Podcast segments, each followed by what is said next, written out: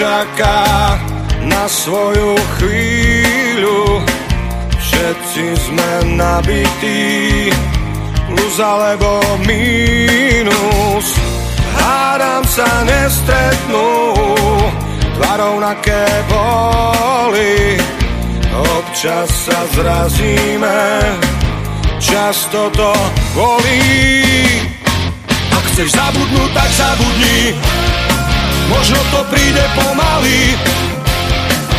Ak chceš zabudnúť, tak zabudni, raz ťa to aj tak zavalí. Ľuďom triemu lavíny a niekde pod nimi to vrie. Stačí nádych jediný a vieš, že nie je to tak zlé.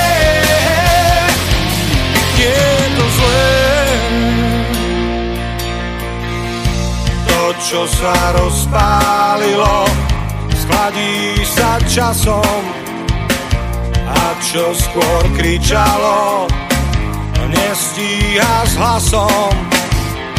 Lepšie byť vzdialený, ako si byť blízky. Niekto sa z výšky díva, aj keď je nízky. Ak chceš zabudnúť, tak zabudni, možno to príde pomaly. Ak chceš zabudnúť, tak zabudni, raz sa to aj tak zavalí. Ľuďom triemu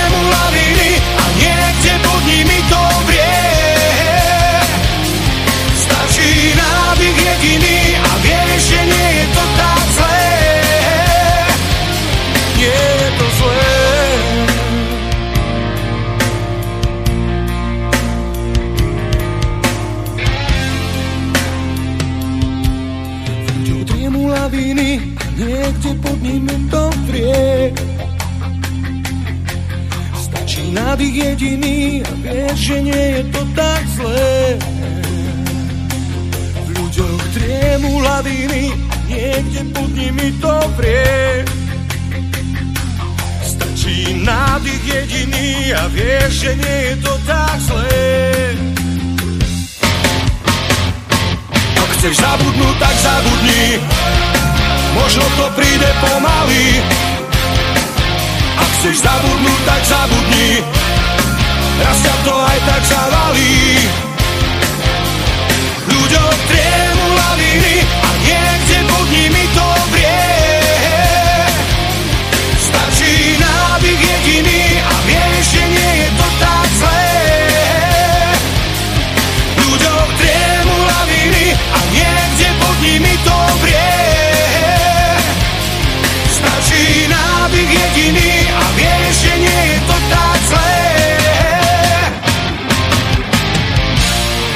Tak, milé poslucháčky a vážení poslucháči Slobodného vysielača Banská Bystrica. Po novej zvučke, ktorá naozaj odhaluje, aké lavíny sa na nás chystajú a kde to vrie pod povrchom, za to tá pesnička, za to tá nová, úplne nová e, zvučka, tak som si povedal, že budem pokračovať v seriáli relácií ekonomická demokracia, v tomto prípade to bude číslo 105, ale už je to séria, ktorú som nazval Ekonomika v dobe postcovidovej a bude to, tuším, rímska 5, ak sa nemýli, možno to je rímska 6, pozriem sa ešte. No, takže, milí priatelia, vysiela Peter Zajac Vanka a stále ešte vysielam zo záznamu, takže nevolajte. Ale veľmi pekne ďakujem, že mi píšete a to na mailovú adresu klub.národohospodárov zavinač gmail.com a to klub je z k, malým k. A ja vám niektorým aj priamo odpovedám, pozdravujem do Rožňavy, pozdravujem ďalej do sveta a niektoré príspevky, ako zistíte, aj odcitujem. No dnes by som ale rád hovoril priamo a čistú osvetu, a to v súvislosti s tým, že doba je neskutočne chaotická a iba ten, čo vie a dokáže hľadieť na vývoj udalosti v nejakom svojom systéme myslenia a má utvorený nejaký svetonázorový rámec, uhol pohľadu, dokáže v tomto chaose nájsť obraz a vysloviť alebo popísať ho a pomenovať problém. Ja som dal do tejto relácie číslo 105 taký, takú tému, taký názov Splnili sa podmienky pre systém verejných financií podľa filozofie ekonomickej demokracie? Možno som tam ani nedal otáznik, vidíte, lebo ja to tvrdím, že podmienky pre systém verejných financií podľa filozofie ekonomickej de- demokracie sa v tomto chaose splnili, len ich treba nejako naplniť. Začnem tým, keď už hovorím, že budem hovoriť čistú osvetu, že ešte aj do tej knižky Ekonomika po kapitalizme, čiže podtitul Hospodársky a sociálny model postkapitalistickej spoločnosti, som v roku 2017 definoval tri základné čety ekonomickej demokracie a trošku som to prispôsoboval na Slovensko, na slovenský sociálny model, ktorý nám je z histórie bližší. Čiže ja som tam písal o tom, že tou prvou črtou je vlastne pomer k vlastníctvu. A písal som tam, spomeniete si, na obálku tej knihy, kde tam boli tri také sústredené kružnice, ktoré do seba postupne rotovali s tým, že vo vnútri rástol ten, ten cieľ, ktorým bol blahobyt človeka. A ponad to teda boli také tie tri, štyri vrstvy dokonca, podniková vrstva, vrstva kraja, vrstva štátu, vrstva sveta.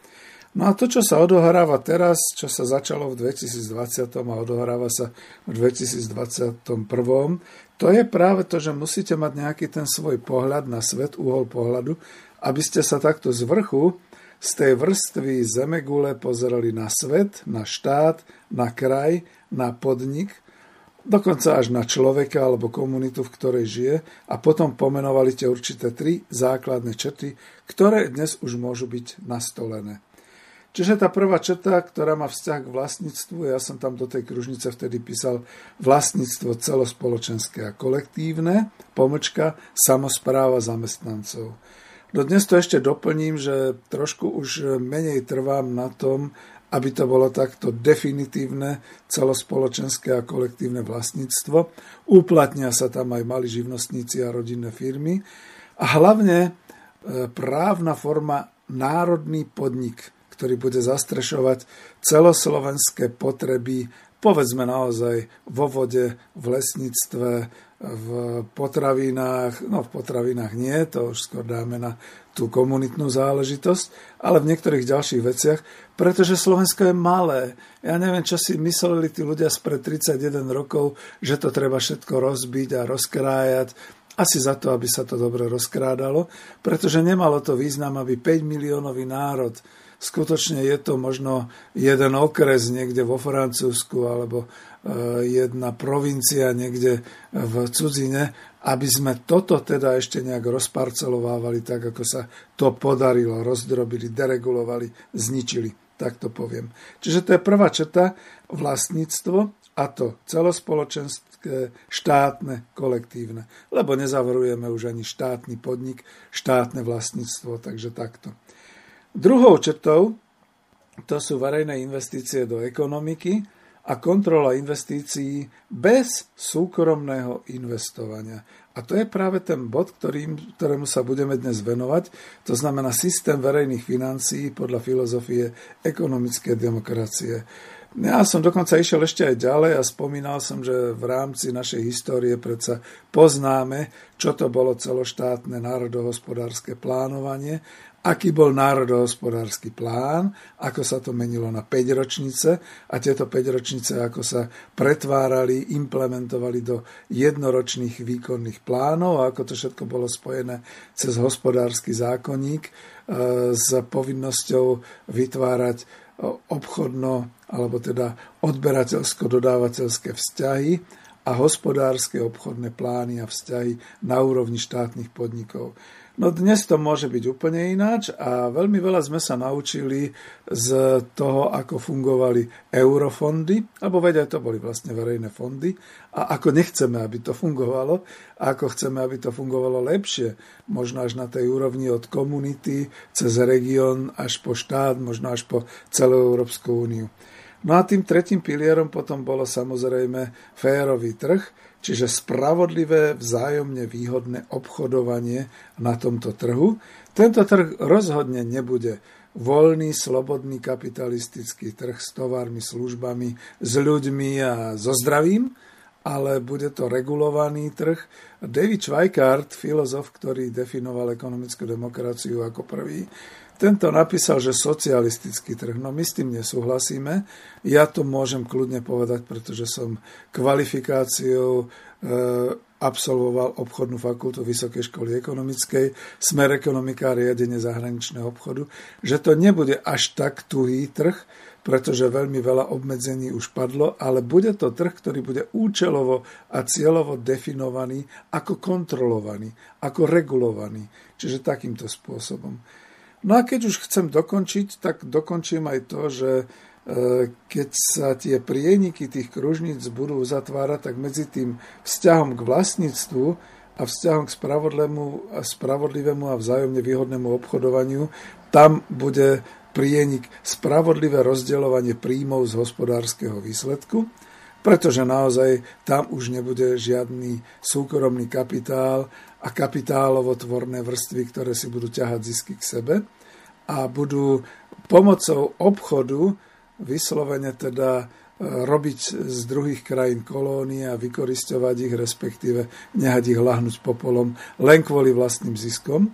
No a potom ten vzťah medzi verejnými investíciami do ekonomiky a spravodlivým a vzájomne výhodným obchodovaním bude definovaný v tom prieniku ako spravodlivé umiestňovanie investícií podľa spoločenských potrieb. A to spravodlivé umiestňovanie investícií podľa spoločenských potrieb, to je presne to, o čom sa chceme dnes baviť vo verejných financiách.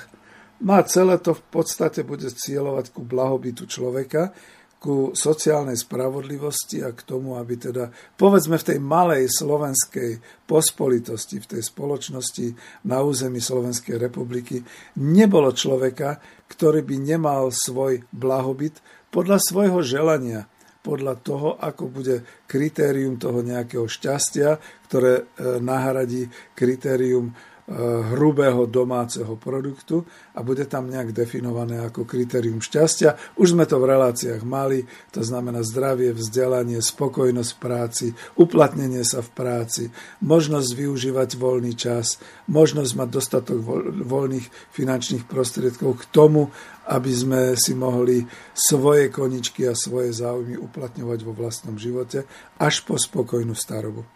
Takže takýmto spôsobom úplne na úvod – a keď teda hovorím o svete, tak budem sa zaoberať povedzme určitými tézami a určitými vetami, o ktorých neviete, ani ich nemôžete vedieť, pretože aj keď vychádzali knižky, tie knižky mali veľmi uh, malý rozsah a boli určené priamo uh, svojmu publiku, teda ľuďom, ktorí sa zaoberali ekonomickou demokraciou alebo určitým lavicovým kruhom ktoré ku podivu neboli týmto oslovené. To je zaujímavé, že? Takže e, trúfam si povedať po toľkých rokoch bádania a študovania charakteristických črt ekonomickej demokracie, práve som ich e, vyslovil, že vo svete nastávajú podmienky pre ten systém verejných financií, aký popisoval vo filozofii ekonomickej demokracie americký filozof David Schweikart – a dokonca to prednášal aj tu v Bratislave v oktobri roku 2011 v aule Ekonomickej univerzity v Bratislave. Bol som tam, mám z toho záznam, chcel som ho dať aj sem do vysielania, ale nie je vyčistený, nie je zrozumiteľný, bola to amatérska nahrávka, takže keď bude niekto mať záujem, samozrejme môžeme aj z toho uverejniť. No, on hovoril o svojom diele po kapitalizme ekonomická demokracia. A ja len zopakujem, že sú tu tri základné charakteristiky, teda črty tejto e, ekonomickej demokracie ako spoločensko-ekonomického zriadenia, ako poriadku, ktorý sa črtá a ktorý sa vynára z tohto chaosu globálnej ekonomiky, a poškodenej demokracie po roku 2020. Prvá črta. Kolektívne vlastníctvo výrobných prostriedkov. alebo celospoločenské. Druhá črta. Verejné financie. Tretia črta. Férový, spravodlivý trh. A my práve prežívame tú zlomovú éru, keď sa tie črty, ako si tak živelne, ako kedysi sa živelne objavovali črty globálnej ekonomiky, teda tak ako si neriadene a cez e, rôzne udalosti uplatňujú v ekonomikách po celom svete. A teda aj na Slovensku. Veľmi by som prijal teraz taký ten výskumný oddiel, ako bol kedysi na DAVE 2, aby znova siahol do internetu, keď už nemožno cestovať a pohľadal všetky tie javy, charakteristiky a udalosti po svete, ktoré naznačujú, že sa ide týmto vývojom.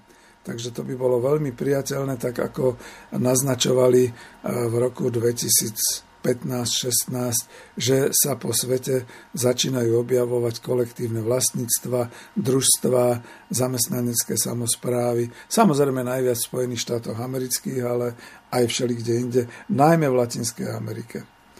Tak to poďme trošku rozobrať.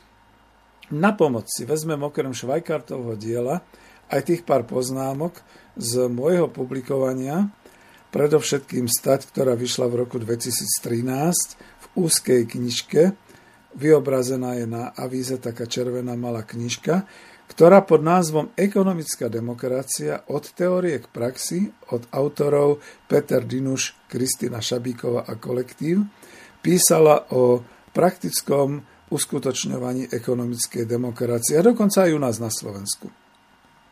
A z tejto knižky ocitujem zo state doktora Imricha Juhára, právnika. Táto stať má 26 strán a volá sa Vymedzenie základného legislatívneho rámca pre zavedenie ekonomickej demokracie na Slovensku. Odtiaľ vezmem tú podstatu, ktorá sa týka finančného práva a je veľmi sympatické, že doktor Imrich Juhár aj ako právnik spísal nielen paragrafy z tejto oblasti, je to tam v knižke uvedené, týka sa to napríklad ústavy, týka sa to napríklad redefinovania štátneho podniku a tak ďalej, ale aj tak prozaicky a takmer slohovým čitateľným textom popísal problém a jeho riešenia do tejto malej knižky. Ja som sa ho pýtal, či môžem uverejniť a či ho môžem citovať, on súhlasil, Takže za tomu veľmi pekne ďakujem. No a nech sa páči, budete počuť priamo citáciu z týchto knižok. A keď mi to teda doktor Juhár dovolí, tak možno aj niektoré veci skomentujem. Ďakujem veľmi pekne.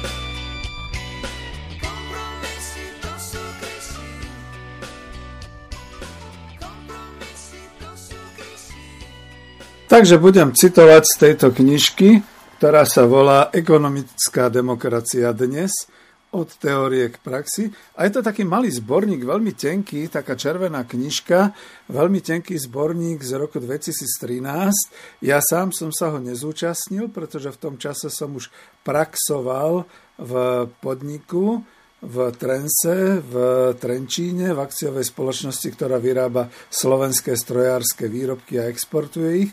A veľmi dobre a pozorne som si všímal celé to okolie, ako sa to deje v praxi a na základe toho som potom samozrejme aj spracoval, na základe tých skúseností aj poznatkov. Tú knižku Coop Industria podnik fungujúci na princípoch zamestnaneckej samozprávy a ekonomickej demokracie. Ale tejto knižky som sa nezúčastnil, a trošku lutujem, ale na druhej strane práve sú tu ďalšie state a diela autorov, ktorých si vážim a ktorí e, skutočne písali aj o tom, ako sa môže ekonomická demokracia v praxi na Slovensku rozvíjať. Takže, len aby som vás navnadil, tak prečítam z tej kapitoly od doktora Imricha Juhára e, Finančné právo e, také základné tézy, budeme si asi rozumieť, že citácie zostane, zostate doktora Juhára skúsim podporiť alebo doplniť potom príkladmi z toho, čo sa teraz deje a ako to vidím aj ja. Podporím, čo môžeme urobiť, aby sa veci dotiahli do funkčného stavu a aby boli implementované v najbližšom čase na Slovensku. Inak, táto stať aj mne ekonómovi pomohla pochopiť, že toky financií a vlastnícke vzťahy je možné, a my kričíme, že je to nutné. Je možné meniť a máme na to systém zákonodárnej i vládnej moci. Škoda len, že v tejto chvíli e, nie sú v zákonodárnej ani vládnej moci Slovenska tí správni ľudia na správnych miestach so správnym videním sveta a že teda ideme ďalej v tom chaose, v tých zmetkoch a v tej situácii, ktorá tu je. Napriek tomu, že práve v tom chaose, keď by človek mal presne definované, čo chce dosiahnuť, tak by to dosiahol. Dodávam, že príležitosť je treba podchytiť a poriadne vziať iniciatívu do rúk. Takže tézy, o ktorých sa tu dozviete, počkajte, lebo ja si to musím trošku podchytiť, prelistovať. Takže Tézy tu budú špekulatívne finančné nástroje, ktoré zamorili svetové trhy. Iná téza. Právna forma bank na Slovensku, otázka bankovníctva na Slovensku. Ďalšia téza. Distribúcia financií cez systém verejných bank, alebo teda cieľene definované financovanie verejných projektov. Ďalšia téza, mechanizmus zberu a distribúcie peňazí cez systém verejných bank. Ešte ďalšia téza, je nutný zákon o verejných finančných fondoch. My síce máme ten zákon o eurofondoch, dokonca tu máme aj podpredsedničku vlády pre investície a inovácie, ale je to o niečom úplne inom, takže bude treba sa aj týmto zaoberať. Ďalšia téza, nový typ podnikateľa podnikateľa, ktorý nebude hlavne zhrňať svoje zisky, aby potom mohol žiť niekde v Kalifornii alebo na nejakých ostrovoch Trua alebo podobne, ale aby bol takým, keď už chce, tak aby bol takým buď teda otcom svojej rodinnej firmy, alebo aby bol naozaj skutočným manažérom pre rozvoj hospodárskej organizácie. Na ďalšia téza, zmeny v daňovom práve – pretože naozaj to daňovo právo na Slovensko zaspalo a ako dokonca hovorí aj e, doktor, inžinier Emil Burák, 30 e, rokov všetci prznia tieto daňové práva, až je to skutočne úplne zmršená záležitosť na Slovensku. A musíme to podporiť aj tým, pardon, že je tu všeobecne legislatívny zámer, ktorým sa sleduje v tomto finančnom práve aj v tejto stati, postupné nastolenie sociálnej spravodlivosti v Slovenskej republike. Takže pustím sa do čítania a možno si potom aj urobíme prestávku. Takže doktor Imrich Juhár v knihe Ekonomická demokracia dnes od teórie k praxi píše. Budem citovať a keď budem chcieť komentovať, tak to preruším. Finančné právo. Finančné právo je rozsiahle odvetvie práva regulujúce celý finančný trh, to znamená bankovníctvo, poisťovníctvo, obchodovanie s cennými papiermi, kolektívne investovanie, starobné dôchodkové sporenie, platobné služby, spotrebiteľské úvery, ako aj právna úprava daní. Vzhľadom na rozsiahlosť a zložitosť problematiky nebudeme v tejto časti vstupovať do paragrafového znenia konkrétnych ustanovení jednotlivých zákonov a ďalších právnych predpisov, ale návrhy budem formulovať voľnejšie. Hneď na úvod je nutné zmieniť sa o probléme, ktorý je síce globálneho charakteru, ale v súvislosti s ekonomickou demokraciou by mal byť riešený aj v rámci legislatívy Slovenskej republiky.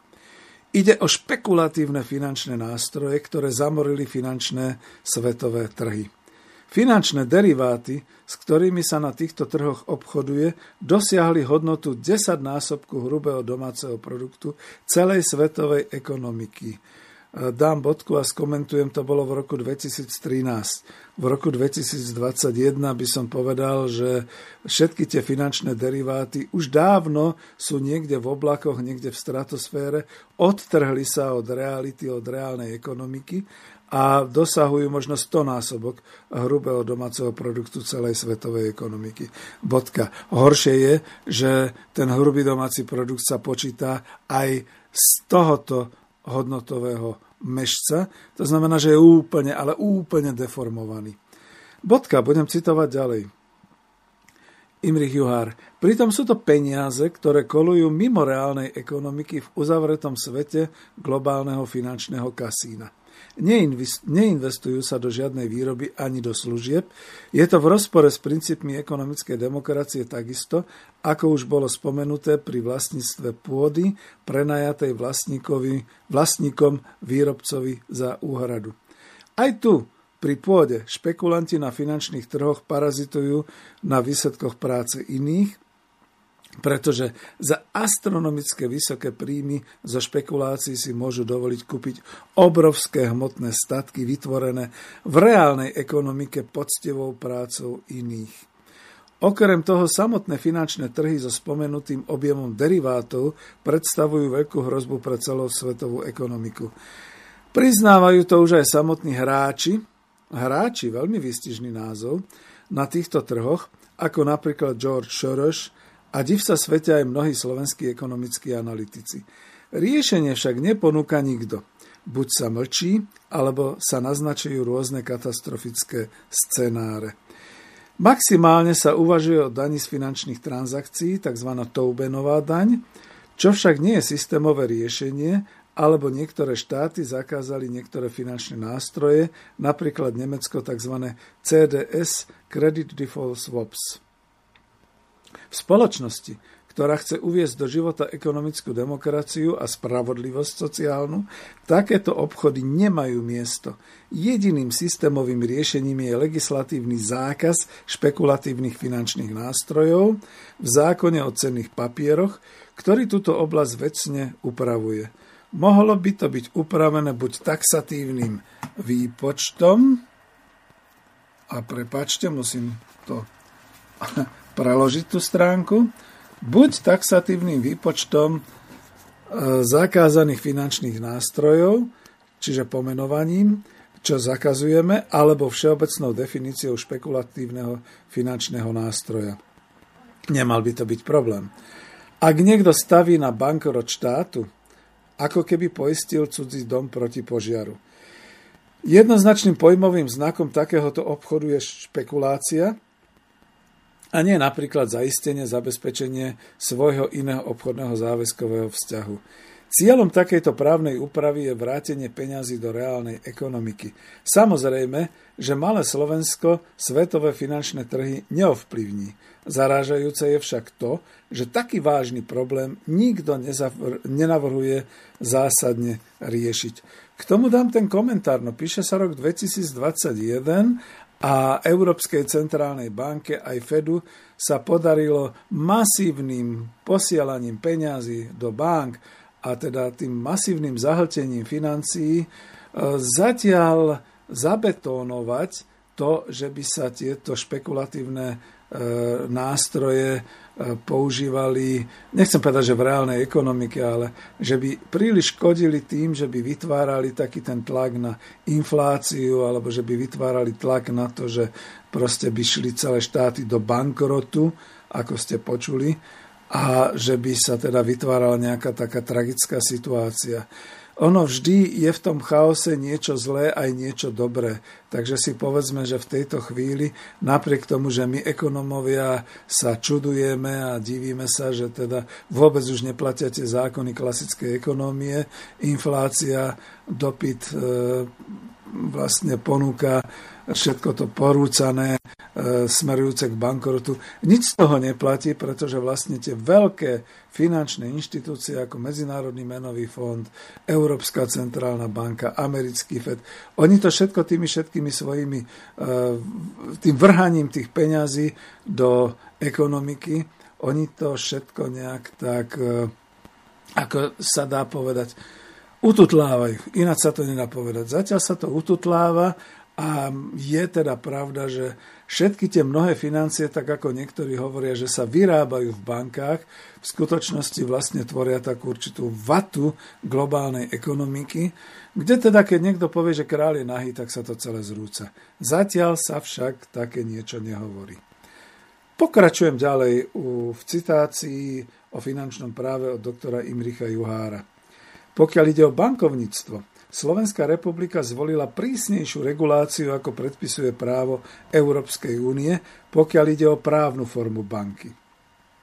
Náš zákon o bankách pripúšťa len jednu právnu formu banky, a to akciovú spoločnosť s vysokým základným imaním predpísaným pre založenie banky, čo je teda 16 miliónov 600 tisíc eur, čo môžu splniť len veľké banky, napríklad materské zahraničné banky tých bank, ktoré sú na Slovensku, alebo len veľké finančné skupiny.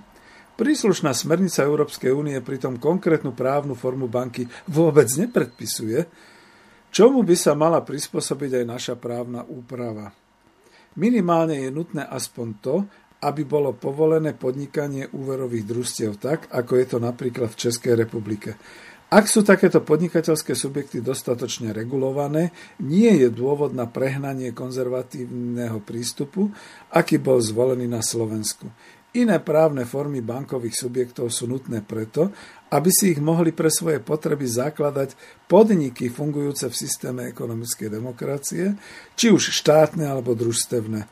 E, tuto komentujem, spomeňme si na JZD Agrokombinát Slušovice a ako ho súdili ešte v 90. rokoch socialistickým právom, že nesmal zakladať svoju vlastnú banku, ale ju založil.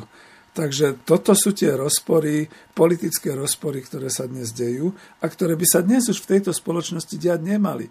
Podnik by mal právo založiť si svoju vlastnú banku. Nakoniec to má aj e, veľký družstevný koncept Mondragonu, kde je teda tá kacha laborál, to znamená, že pracovná kasa je to ich vlastná banka. Pokračujem ďalej. Okrem akciovej spoločnosti by teda mala byť povolená banka ako štátny podnik alebo družstvo. No a tu sa zastavím na sekundu. Ide hlavne o to, že medzi tým v priebehu rokov 2013 bolo povolené na Slovensku zakladať si ako, ako určitou právnou formou zahraničnej osoby niektoré teda tie finančné domy, ako nejaká sporiteľňa alebo niečo podobné. My sme všetci očakávali, že z Českej republiky, kde majú povolené tie kampeličky a tie družstevné sporiteľnické organizácie, že budú zakladať hromadne na Slovensku niečo také, ale nestalo sa tak. A to v súvislosti s tým, že tie tie právne formy organizačnej zložky, alebo ako by som to povedal, zahraničnej osoby, väčšinou na Slovensku pôsobili len ako zberkasy, čiže zbierali peniaze, dávali za to nejaký certifikát a v mnohých prípadoch ja som sám bol minimálne dvakrát dotazovaný, že aká je to táto e, spoločnosť finančná a podobne. Musel som potvrdiť, že sa nejedná o nič iné ako o pyramídovú hru. Vyzbieraj peniaze a uži si to, kým môžeš, potom môžeš zaniknúť. Čiže pozor na to, že legislatívne síce niektoré veci sa uvoľnili, ale nie je tu ten správny finančný dozor Národnej banky Slovenska, takže neodporúčame v tejto chvíli. Muselo byť na to lepšie zákono. Muselo by byť na to lepšie zákonodárstvo. No ale teraz idem na to najdôležitejšie. Citujem, osobitnú pozornosť si zaslúžia verejné investičné fondy, ktoré Švajkár navrhuje v rámci spoločenskej kontroly nad investíciami. Nespresňuje Švajkart pritom ich postavenie v rámci platného právneho poriadku ani neuvádza ich právnu formu. Zdrojom financovania bude nová daň zo základných prostriedkov a budú základom pre nové investície. Švajkart uvádza, citujeme, Investičné fondy budú verejné, nie súkromné, aj návrat do ekonomiky bude verejnou a nie súkromnou záležitosťou. Je to z jeho knihy Po kapitalizme ekonomická demokracia z roku 2010. Citujem ďalej Imricha Juhára. Kritéria rozdeľovania budú spravodlivosť, efektívnosť, pričom sa pripúšťa aj prvok plánovania. Tu sa zastavím a položím otázku. No máme tu eurofondy, máme skúsenosť už viac ako 10 ročnú, ešte viac s eurofondami, s čerpaním eurofondov, s tým, že na eurofondy má nárok každý, kto e, z verejnej správy alebo aj zo súkromného podnikania predloží nejaký e, zámer, nejaký podnikateľský zámer alebo niečo, čím sa teda preukáže schopnosť verejnoprospešnej služby, e, dá k tomu nejakých 5 alebo 10 alebo koľko percent svojich vlastných prostriedkov a potom čerpá ples presne podľa pravidiel z Európskej únie, z eurofondov tie finančné zdroje, ktoré ale nesmú byť, sú to tzv. tie oprávnené náklady, to znamená, nesmie to byť na nákup nového auta, pokiaľ to nie je o tom, že tá služba bude poskytovaná na veľké vzdialenosti a je tam treba distribúciu a podobné záležitosti. Je, je okolo toho celý pomerne hustý systém uh, nariadení a hustý systém, ktorý sa dodržuje. Moja otázka znie celkom jednoducho. Je toto tá forma verejnej finančnej správy? No, Ťažko povedať. Poďme ďalej citovať. V extrémnej situácii môže tzv. plánovací výbor demokraticky a zodpovedne rozdeliť všetky fondy na základe detailnejšieho plánu. Nebude to však plán pre celú ekonomiku ako sovietské centrálne plánovanie, lež iba pre nové investície – v krajine ako Spojené štáty americké pôjde zhruba o 10 až 15% z hrubého domáceho produktu. To citujem od Švajkarta. Pripúšťa sa ďalej aj iná možnosť distribúcie, a teraz do úvodzoviek zase od Švajkarta. Tieto fondy možno distribuovať aj prostredníctvom siete verejných bank, ktoré požičajú finančné prostriedky za tých istých podmienok, ako by ich požičali kapitalistické banky. Bodka, citujem ďalej Imricha Juhára. Banky by si teda konkurovali, ale na rozdiel od súkromných bank by verejné štátne banky svoje zisky vracali do Národného investičného fondu, ergo do štátneho rozpočtu. Tieto dve možnosti považuje Švajkart za dve krajné riešenia distribúcie investičných fondov, teda priamo verejné banky, alebo teda e, verejné banky, ktoré by išli ako konkurencia súkromným bankám. Prihovára sa teda Švajkart za taký rozdeľovací mechanizmus, aby sa spravodlivosť a efektívnosť dostali do rovnováhy. Fondy by sa delili podľa počtu obyvateľov regiónu a obce a súčasne by sa zohľadňovali aj ekonomické okolnosti, napríklad potreby modernizácie konkrétnych podnikov. Tu Švajkart uvádza ďalší typ subjektu, ktorý vstupuje do rozdeľovacieho procesu. Po alokácii Národného investičného fondu do regiónov budú tieto rozdelené do regionálnych bank. A citujeme, možno Švajkarta, banky budú dávať podnikom granty, nie však úvery. Bankový grant je v podstate úver vyžadujúci si splácanie úroku, nie však uhradenie istiny. Podka. E, Juhár hovorí, podľa nášho právneho poriadku, ako aj historicky zaužívaného pojmu, tu však nemôže ísť o úver, ale skôr o kompromis medzi vyše uvedenými alternatívami. Tož zosumarizujme si celý postup. Citujem e, Imricha Juhára. Financie z zo základných prostriedkov sa zhromaždia na celoštátnej úrovni v Národnom investičnom fonde a distribujú sa ďalej na regionálnej úrovni až na obecnú úroveň, regionálne a obecné fondy.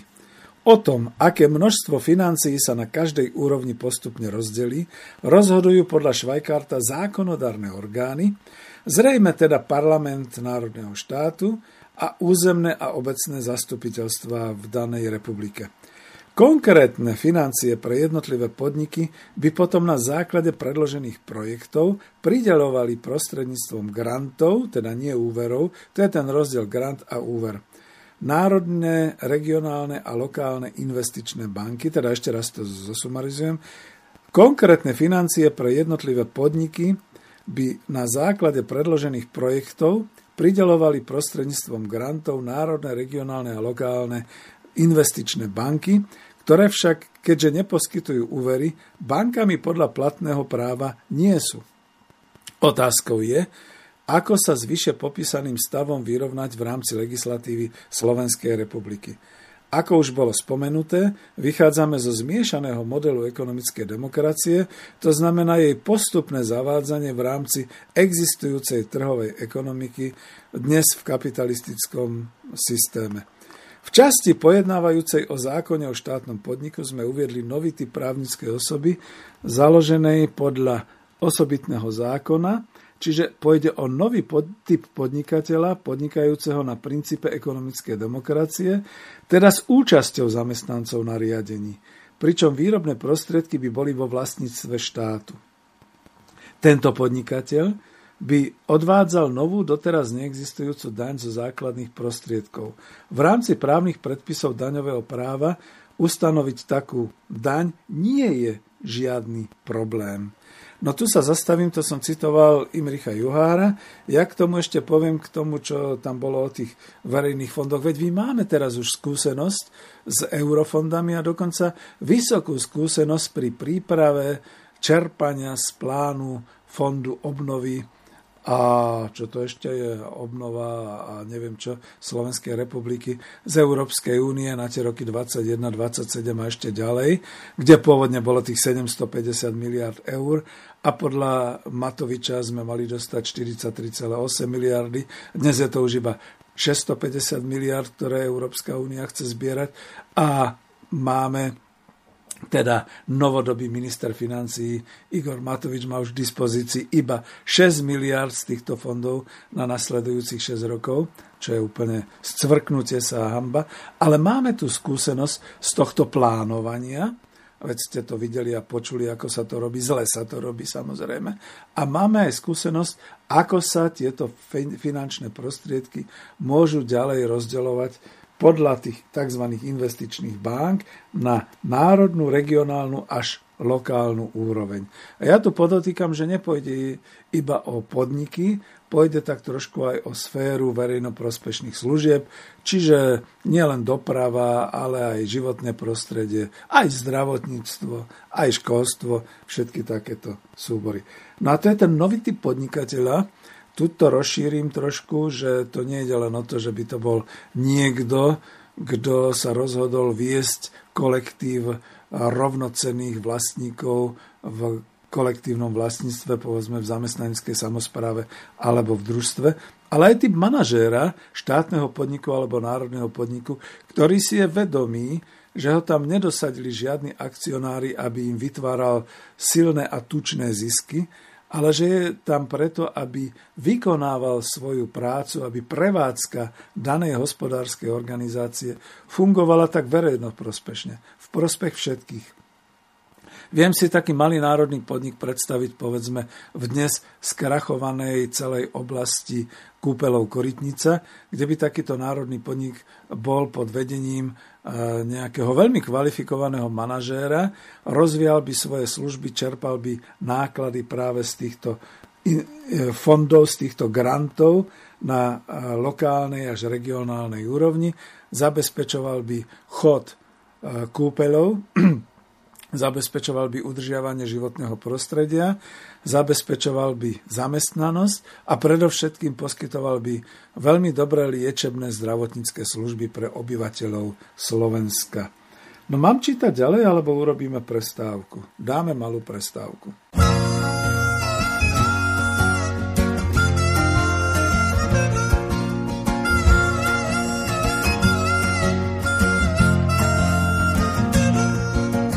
Na bulvári stretol som dnes sympatické prasa. Kvíka, že je pri korite, zvolili ho zasa. Papuli máš váro na klope znak príslušnosti. Hovorí mi, kámo, dnes nemám kde zložiť kosti.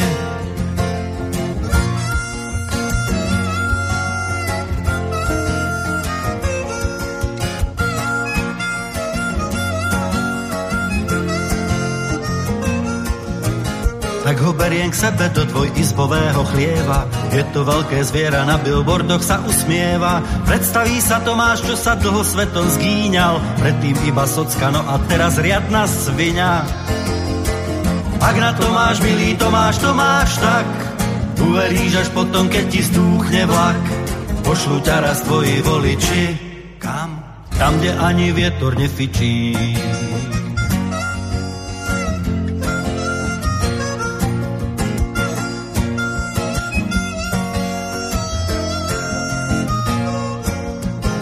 Pol roka svitá a ja s úsmevom sa budím.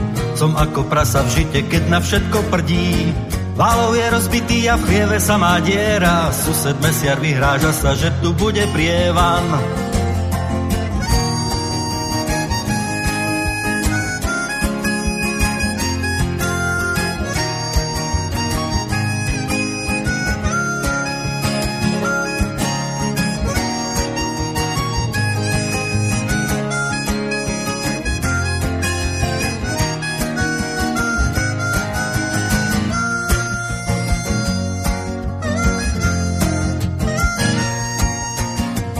Prichádza kocovina, asi si to hodím.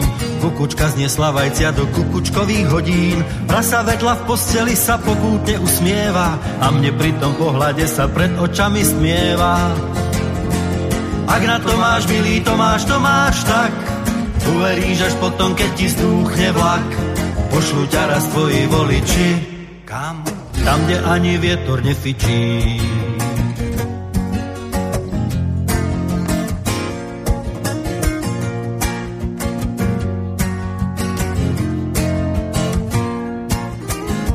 Náhle sa prasa budí a otvára šampaň. Vraj mu svine zaplatili predvolebnú kampaň. Kvíka si môj kámož, ja na to, ale ty nie si. Som svinia, no nebudem sa tu s hovnami miesiť. Ak na to máš, milý Tomáš, Tomáš, tak uveríš až potom, keď ti zdúchne vlak. Pošlu ťa raz tvoji voliči. Kam? Tam, kde ani vietor nefičí.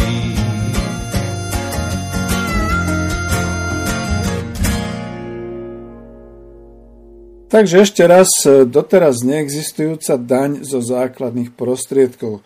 Znova citujem od Imricha Juhára.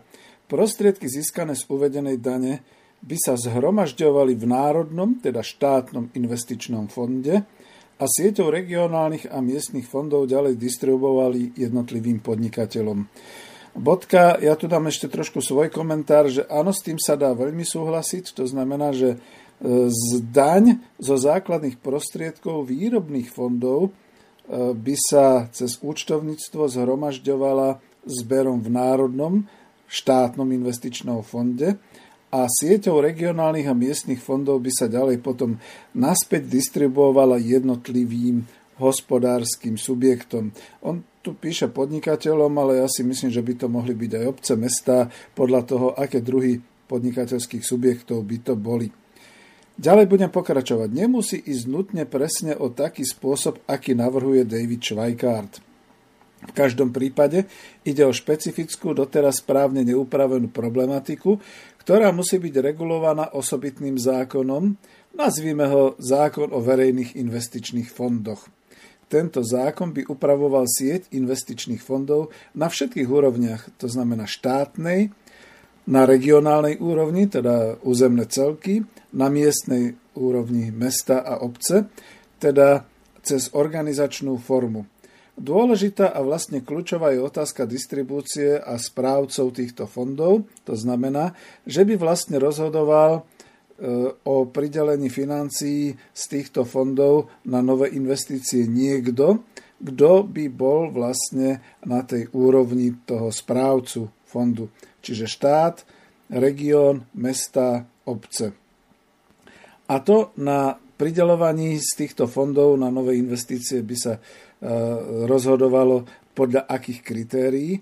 Vychádzalo by sa zo spomenutých princípov spravodlivosti, to znamená zohľadňujúc počet obyvateľov regiónu, a efektívnosti. To znamená najlepšie projekty, ktoré by niečo doniesli. Nemusí to byť iba kapitálový rozvoj, to už ja hovorím, ale aj rozvoj obce, mesta, komunálnych e, služieb, respektíve e, prevádzok.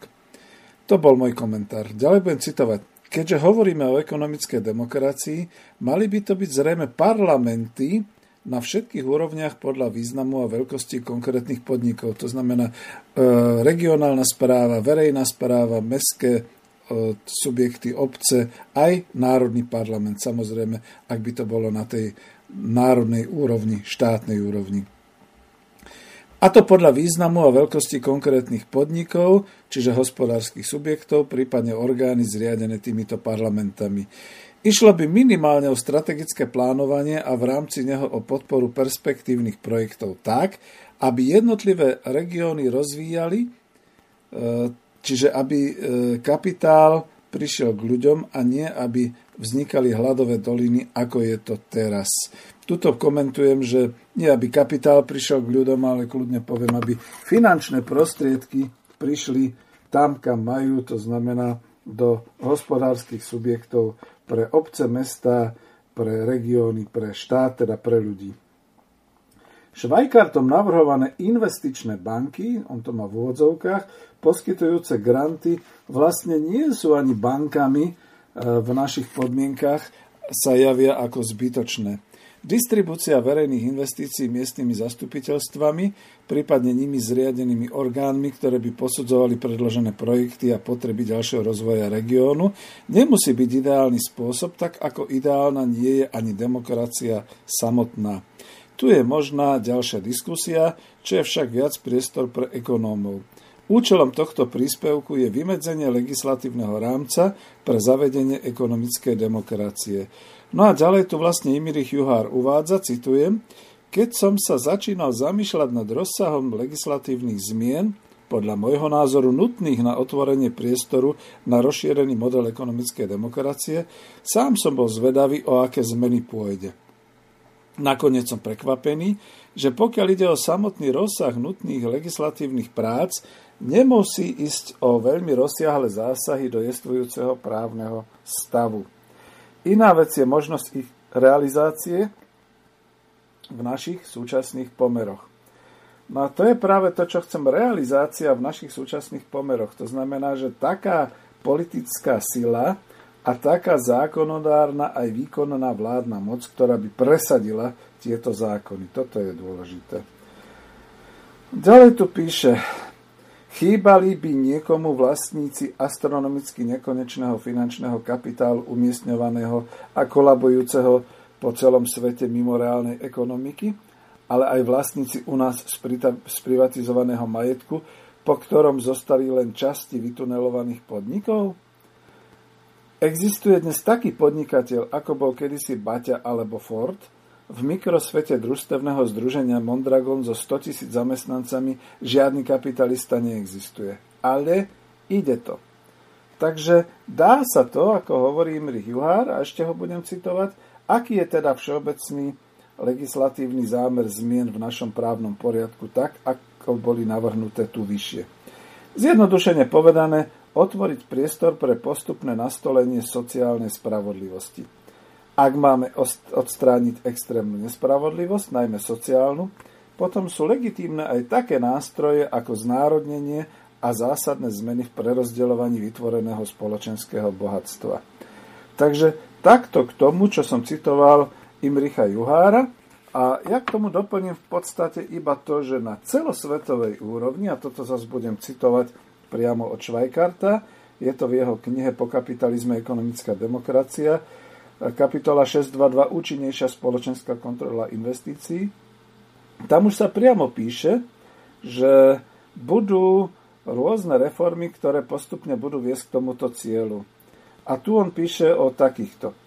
Poprvé zelené dane a ďalšia prísna environmentálna legislatíva. Nebudem sa toho dotýkať, nebudem to ďalej rozvádzať, ale je to tu. Spatria tam aj tieto zelené dane a environmentálna legislatíva. Po druhé, regulácia nadnárodných kapitálových tokov.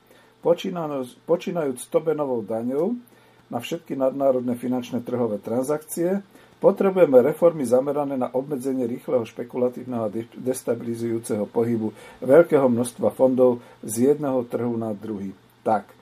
Po tretie, demokratizácia a nová regulácia bankového systému, väčšie sprístupnenie federálneho rezervného systému voličstvu a miestnych bank komunitám. To je v Spojených štátoch od Švajkarta, u nás v podstate takisto cez e, vyššie územné celky a cez vlastne ten Národný investičný fond rozhodovanie, povedzme na úrovni e, toho celoštátneho fondu cez Národnú radu Slovenskej republiky, všade inde cez vyššie územné celky až po obce a mesta.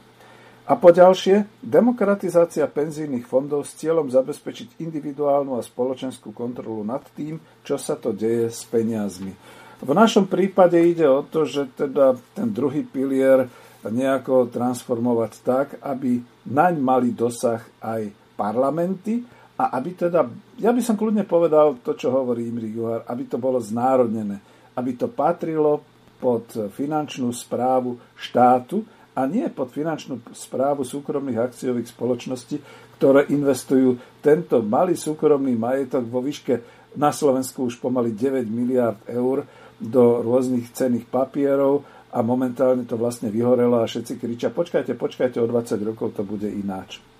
No a potom v neposlednom rade píše Švajkart, zavedenie dane zo základných prostriedkov, využitie výnosov na komunitné investície a na zvýšenie zamestnanosti. Toľko Švajkart.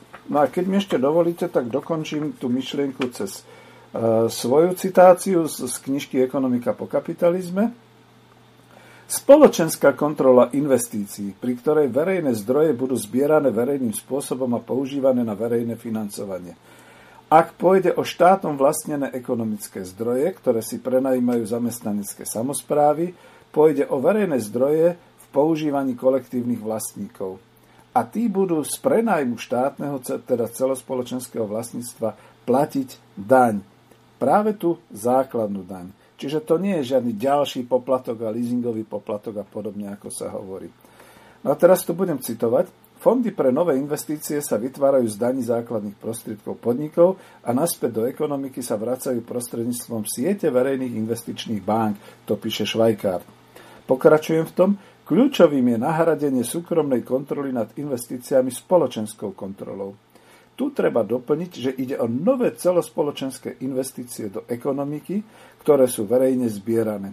Stále v podnikovej hospodárskej praxi platí, že existujú ešte investície vnútropodnikové, ktoré sa vytvárajú cez účtovníctvo v podniku vo forme odpisov.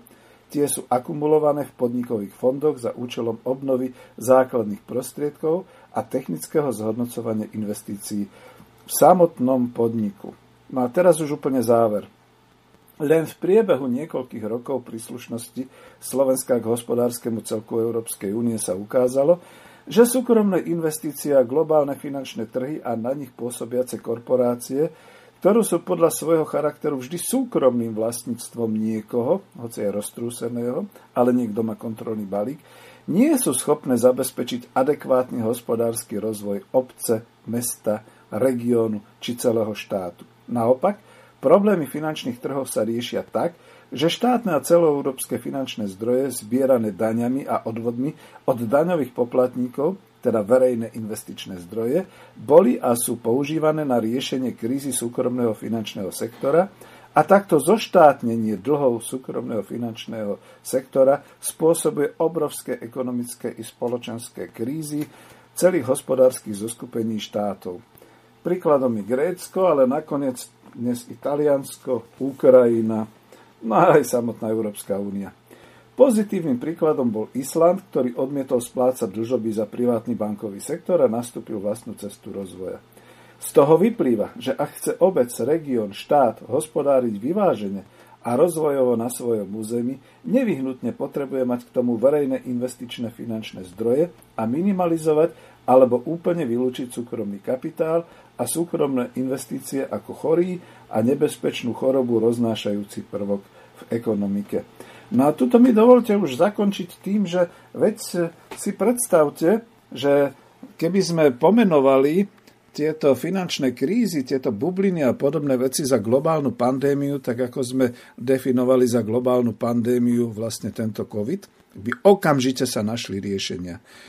Mimochodom, keď už hovoríme o covide, stal sa malý zázrak od roku 2020. Prvýkrát v histórii, v novodobej histórii globálnych trhov a kapitálu, teda kapitalizmu, sa štáty rozhodli, aj veľké nadnárodné zoskupenia rozhodli investovať finančné zdroje priamo do niečoho, čo nie je kapitálotvorné alebo čo nie je kapitálovo návratné, ale e, drží to naozaj e, to kritérium zdravotníctva, respektíve ochrany ľudí pred smrťou a pred zdravím, pretože len Spojené štáty samotné investovali v minulom roku 10 miliárd eur do vývoja a do implementácie výroby vakcín proti covidu neviem koľko Európa, ale píše sa tam, že Európa tiež niekoľko miliárd.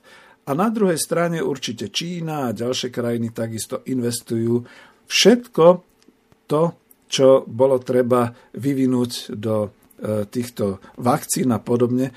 Čiže napriek tomu, že vakcíny sa vyrábajú v súkromných akciových spoločnostiach nadnárodných korporácií, napriek tomu, že sa musia platiť, napríklad teraz sa stalo Izraelu, že nezaplatil Pfizeru, tak nedostal dodávky, napriek tomu vývoj vakcín a ich prvotné rozšírenie vlastne zabezpečoval takto verejný kapitál, pretože to bol kapitál štátny a nadštátny.